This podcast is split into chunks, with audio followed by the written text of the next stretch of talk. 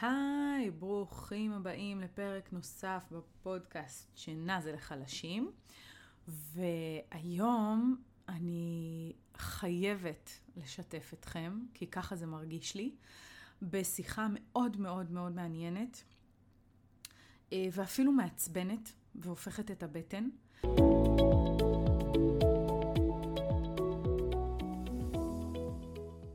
שהייתה לי עם יועצת שינה.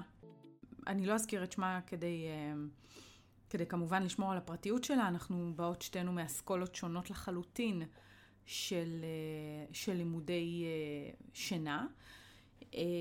ולא ניכנס לזה כי זה לא חשוב, אבל לצורך הדיון, זה התחיל בזה שהיא פנתה אליי על איזה פוסט ש, שכתבתי, כתבתי פוסט כתבתי פוסט על זה שבכל למידה של תינוק, אה, הרגלים חדשים כלשהם, יש זמן למידה, זה לוקח זמן. ואנחנו צריכים לתת להם את זמן החסד כדי ללמוד את המיומנות החדשה, ואנחנו צריכים להיות סבלניים ועקביים. ואני חושבת שזה נכון לגבי כל תהליך למידה, לא רק שינה, כמובן, אה, החל מתינוקות ועד גילאים מבוגרים יותר. אה, זה גם חלק מגישת החינוך שלנו לילדים זה שאנחנו צריכים להיות מסוגלים להכיל את הזמן הזה שלוקח להם ללמוד, הם לא לומדים ביום אחד, מה לעשות? ו... וש... וש... ואמרתי שם שאנחנו צריכים להיות סבלניים ולא לצפות שאם היום התחלתי תהליך אז מחר הוא כבר יישן לילה רצוף. כמובן שזה תלוי בגיל, כן? אנחנו מדברים על דברים שהם סבירים והגיוניים אה, לכל גיל וגיל. ואז אה, הגיבה לי אותה יועצת שינה, שלא פגשתי אותה מעולם ו- ומעולם לא שוחחנו uh, לפני. והיא כתבה לי, זאת בכלל, שינה היא בכלל לא מיומנות שנלמדת. אין דבר כזה בכלל בעיות שינה בילדים. וואו. אני um, בהתחלה כזה אמרתי, וואו, אין לי כוח להתחיל עם השטויות האלה. בוודאי שיש בעיות שינה בילדים. זה כתוב ב, אה, במאמרים מדעיים, רפואיים, שמתפרסמים בכתבי העת הגדולים בעולם בתחום השינה של התינוקות. אה, לא משנה איך הופכים את זה, יש ילדים ותינוקות שלא יודעים לישון, שמתעוררים עשר פעמים בלילה, על זה אין ויכוח, זה לא תקין, זה לא נורמלי בכל גיל. בטח לא בשביל להתעורר עשר פעמים אה, אה, לאכול בלילה. אז אני לא כל כך מבינה את המשפט שלה, מה זה, מה זה אין דבר כזה בעיות שינה בילדים. ואני מחליטה לענות לה, כי, כי אני כזאת, אני אף פעם לא סוגרת דלת, גם אם אני יודעת שאני אתעצבן, וגם אם אני יודעת ש... זו, זו דרך שכנראה, אני, אני מאמינה בסימנים, ואם שלחו לי אותה, אז, אז אני צריכה ללכת בדרך הזאת, ואני צריכה להבין מה היא באה ללמד אותי. ואנחנו מתחילות, זה היה בבוקר, ביום שישי, ואנחנו מתחילות התכתבות בלתי נגמרת וויכוחים עם משפטים מאוד מאוד מאוד קיצוניים שעלו, גם הטונים אה, עלו באיזשהו שלב בשיחה. אה, למרות ש, שבאמת, אה, מעל הכל אה, רציתי לכבד אותה אה, ואת המקום שבו היא למדה וקיבלה את ההכשרה שלה. אחד מהמשפטים הקיצוניים שנאמרו בשיחה הזאת, אגב, התחלנו מלחמה כזאת של, אה, של אני שולחת למחקר, היא שולחת לי מחקר, אני שולחת למחקר, היא שולחת לי מחקר. כי כל אחת ניסתה לבסס את הדברים שלה. עכשיו, מה זה כל אחת ניסתה?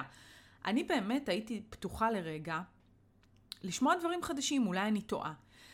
וככל שהתקדמה השיחה, ככל שהיא שולחת לי יותר ויותר מחקרים, אני מראה לה במחקרים שהיא טועה, שהיא, שהיא זורקת סיסמאות לאוויר, אבל במחקר עצמו אתם יודעים, אה, מי שבא מעולם המדע וקורא מחקרים, אז כל מחקר יש לו את השורה התחתונה שלו, את ה-conclusion שלו, את המסקנות שלו. אבל כשאתה קורא את ההקדמה, או כשאתה קורא את הדיון, או כשאתה קורא את הסקירה הספרותית במאמר, אתה מבין מה המאמר חקר. אם המחקר הזה עסק בשיטה לייעוד, ללימוד שינה, שהיא שיטה שהיא מלכתחילה קיצונית, והיא מלכתחילה שנויה במחלוקת, והיא לא נמצאת על שולחן העבודה שלי, אז מה הטענות בעצם? אני לא מצליחה להבין. ובואו אני, אני ארד יותר לפרטים כדי שתבינו על מה אני מדברת. כי זה משהו שנוגע לכולם. יש אה, שתי שיטות לייעוץ שינה שמקובלות היום מבחינת אמות המידה של משרד הבריאות, וזה גם נכון לגבי העולם. אה, משתמשים בשתי השיטות האלה, זה שיטת הכניסות המתוזמנות, כלומר להיכנס ולצאת מהחדר בזמן קצוב מראש, או שיטת הכיסא, מה שקוראים לו גם שיטת לילה טוב, שבעצם זו שיטה של ארבעה שלבים, שכל פעם אנחנו יותר ויותר אה, מפחיתים את, ה, אה, את ההתערבות שלנו בהירדמות של התינוק שלנו.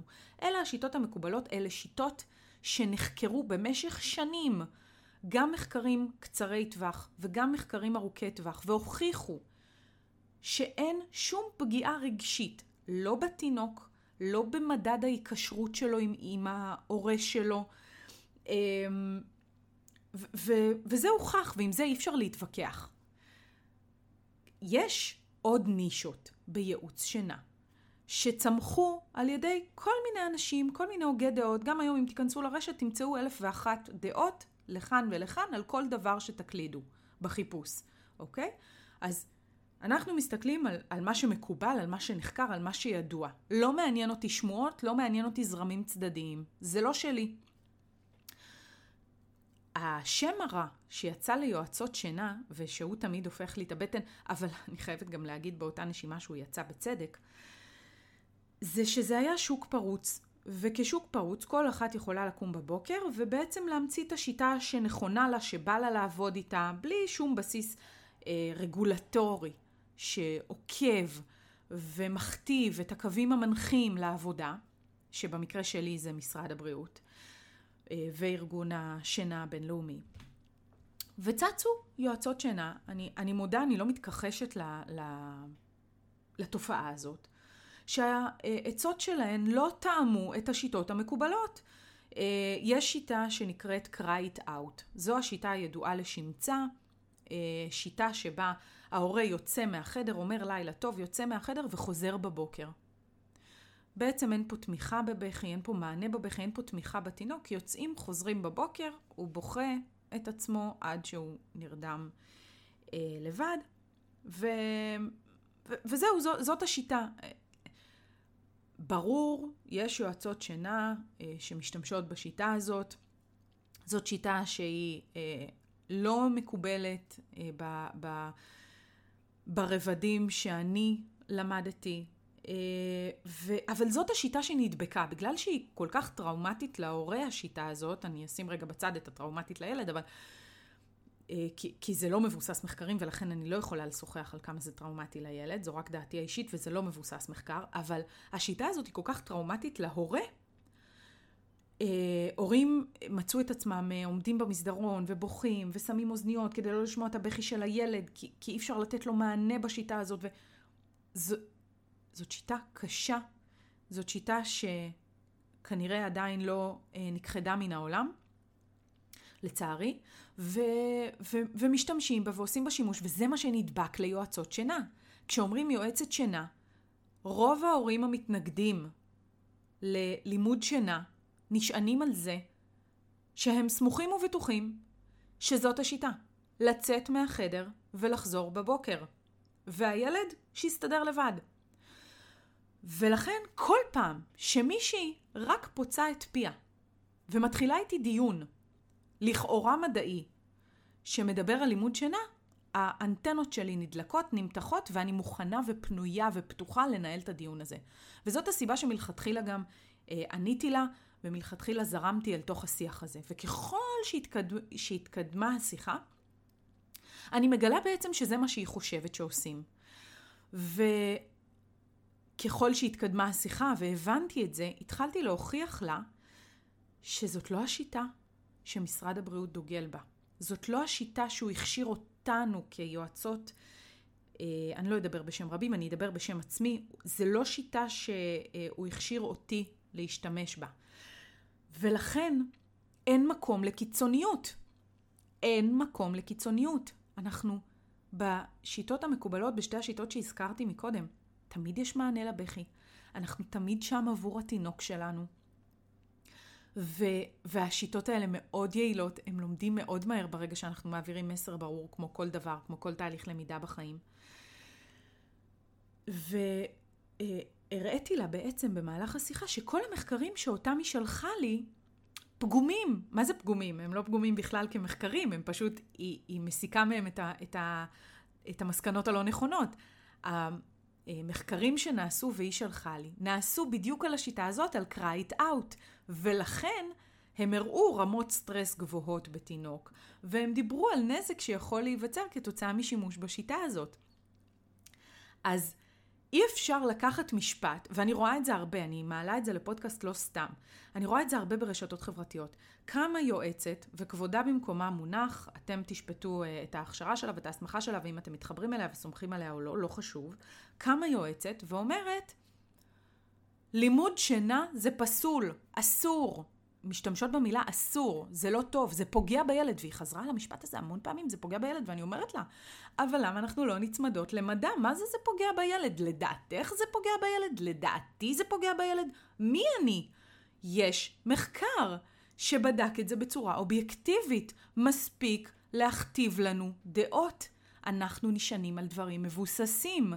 זה הידע, זה האובייקטיבי, וכל הורה יכול להחליט שהוא לא מתחבר לזה או שהוא כן מתחבר לזה, שהוא לוקח את זה או שהוא לא לוקח את זה. אבל אל תהפכו את זה לעובדה. אל תהפכו לימוד שינה למשהו פסול שפוגע בילד. הוא לא פוגע בילד. להפך, המחקרים ששלחתי לה הראו שהורה וילד שישנים טוב יותר, הראו bonding, הראו היקשרות טובה יותר אחד לשני. הראו הורות עם רווחה גדולה יותר בקרב ההורים. Um, היו ש... זה, זה כמובן דיון מאוד מאוד רחב, שגם uh, כלל um, הרבה מאוד דעות על, uh, על זה שבעצם כשהורה, לדבריה, כשהורה um, בא ומבקש uh, תהליך של לימוד שינה, זה הורה שחושב על עצמו כי לא נוח יותר, כי בשבטים באפריקה, uh, זאת עובדה, התינוקות אה, ישנים יחד עם ההורים ומקבלים מענה לכל הצרכים שלהם, וההורים לא מדווחים על בעיות. אז אם אצלנו ההורים מדווחים על בעיות, אז הבעיה היא אצל ההורה, וההורה הוא אה, אגואיסט שחושב על עצמו, אה, ומתוך זה הוא הולך לתהליך של לימוד שינה. אני לא הבנתי. אנחנו חיים בישראל, לא בשבטים באפריקה. אנחנו במציאות שלנו צריכים לקום בבוקר וללכת לפרנס את אותו תינוק בן ארבעה חודשים, שישה חודשים, זאת המציאות שרובנו חיים בה, ומה לעשות? אנחנו צריכים לישון. אבל הרבה מעבר לזה שאנחנו צריכים לישון, את שוכחת, הוא צריך לישון. הוא צריך לישון גם. כי הורמון הגדילה מופרש רק בשעות של השינה העמוקה בלילה. כי מערכת החיסון מפרישה ציטוקינים שגורמים להחלמה שלנו ולתיקון כל המוטציות שמתרחשות בגוף שלנו במשך היום. כי תינוק שישן יותר טוב בלילה הוא פחות חולה. ואני יכולה להמשיך ולהמשיך ולהמשיך לדבר על יתרונות השינה בלי סוף. ומשפט נוסף שהפך לי את הבטן היה כשהיא אמרה לי, אה, הכל זה בחירות בחיים. כשהיא התייחסה לדברים שלי, שאמרתי לה, אנחנו בישראל, אנחנו צריכים ללכת לעבוד, אנחנו חייב, זאת המציאות שלנו, אנחנו חייבים אה, אה, שהתינוקות שלנו אה, יישנו כדי שנוכל אה, לגדל אותם באהבה וברווחה וב, אה, ובנפש בריאה. אז היא אמרה לי, אז שוב, את מחזירה אותי להורה, לאותו הורה שחושב רק על עצמו. אה, גם, גם אימא שבוחרת אה, לא להניק, היא אימא שפוגעת בילד שלה, כי ידוע היום שחלב אם הוא, אה, הוא הבחירה הטובה ביותר עבור הילד. אמרתי לה, רגע, יש אימהות שלא מסוגלות להעניק, יש אימהות שלא מתחברות להענקה, יש אימהות שלא רוצות להעניק, אז מה? אז, אז משתמע מהדברים שלך שהן אימהות פחות טובות, אז היא אומרת לי, הן לא אימהות פחות טובות, אבל הן אימהות שעשו בחירה על חשבון התינוק שלהם. שנייה. פה אני חותכת, אני חד משמעית. אין אצלי מקום לשיפוטיות כזאת, אין אצלי מקום לאמירות קיצוניות כאלה, אני לא בן אדם קיצוני. ו- והאמת היא שככה גם סגרנו את הדיון בינינו. Uh, אני, אני עניתי לה, אני אמרתי לה שהיא מאוד מאוד קיצונית בעיניי, שהדעה שלה המקצועית, כן? שוב, המקצועית, כי, כי כאישיות היא, היא מקסימה והיא נחמדה והיא ניהלה דיון מאוד מאוד מעצבן, שבקלות אני יכולתי למצוא את עצמי בטונים מאוד גבוהים ב, וגם כשעליתי בטונים, היא שמרה על, על כבודי, על כבודה, כי היא באמת הפכה לי את הבטן. אה, אז כאישיות, אני אה, שומרת עליה, והיא באמת הייתה מקסימה. אבל כדעה מקצועית, אני לא מקבלת את הקיצון הזה. אין לזה מקום. קודם כל, כגורם מטפל, כאחות במקצוע, שיפוטיות חייבת להישאר מחוץ למשוואה. יש מקום גם לאימהות שבא להן לישון, גם לאימהות שבא להן שהתינוק שלהן יישן כי הן מבינות שזה צורך בריאותי, גם לאימהות מניקות, גם לאימהות לא מניקות. בייעוץ שינה, זה עוד אחד מהדברים שהיא אמרה לי. אה, אני מכירה אה, אה, אחיות שממליצות בייעוץ שינה להפסיק לאכול מגיל שלושה חודשים. אמרתי לה, אבל אני לא יודעת על מה את מדברת. אני גם מכירה את ההמלצות האלה, אבל זאת לא אני, זה לא חלק מההמלצות שלי, זה לא חלק מהמלצות משרד הבריאות. ולכן אני מבינה את השם הרע שיצא. אני מבינה למה הוא יצא. אני רוצה להביא אה, בזכות הפודקאסט הזה, ובזכות הפוסטים שלי, ובזכות העמודים שלי, להביא לידיעה של כולם, ואני מאוד אשמח אם תעזרו לי להפיץ את המסר הזה. לימוד שינה הוא לא קיצוני.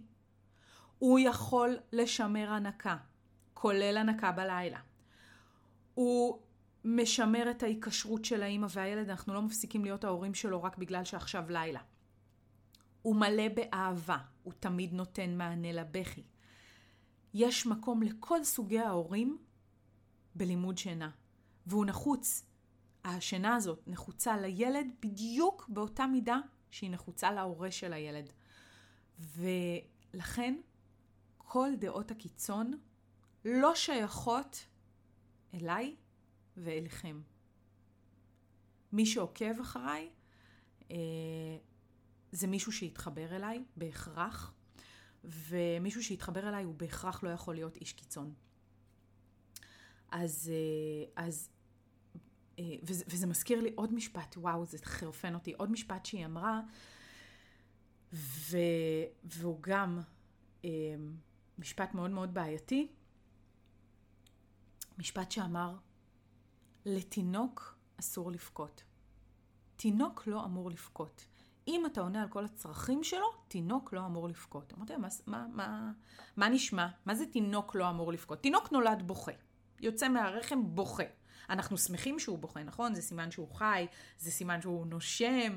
אוי ואבוי אם תינוק לא יבכה כשהוא, אה, כשהוא יוצא או, או ישמיע קול.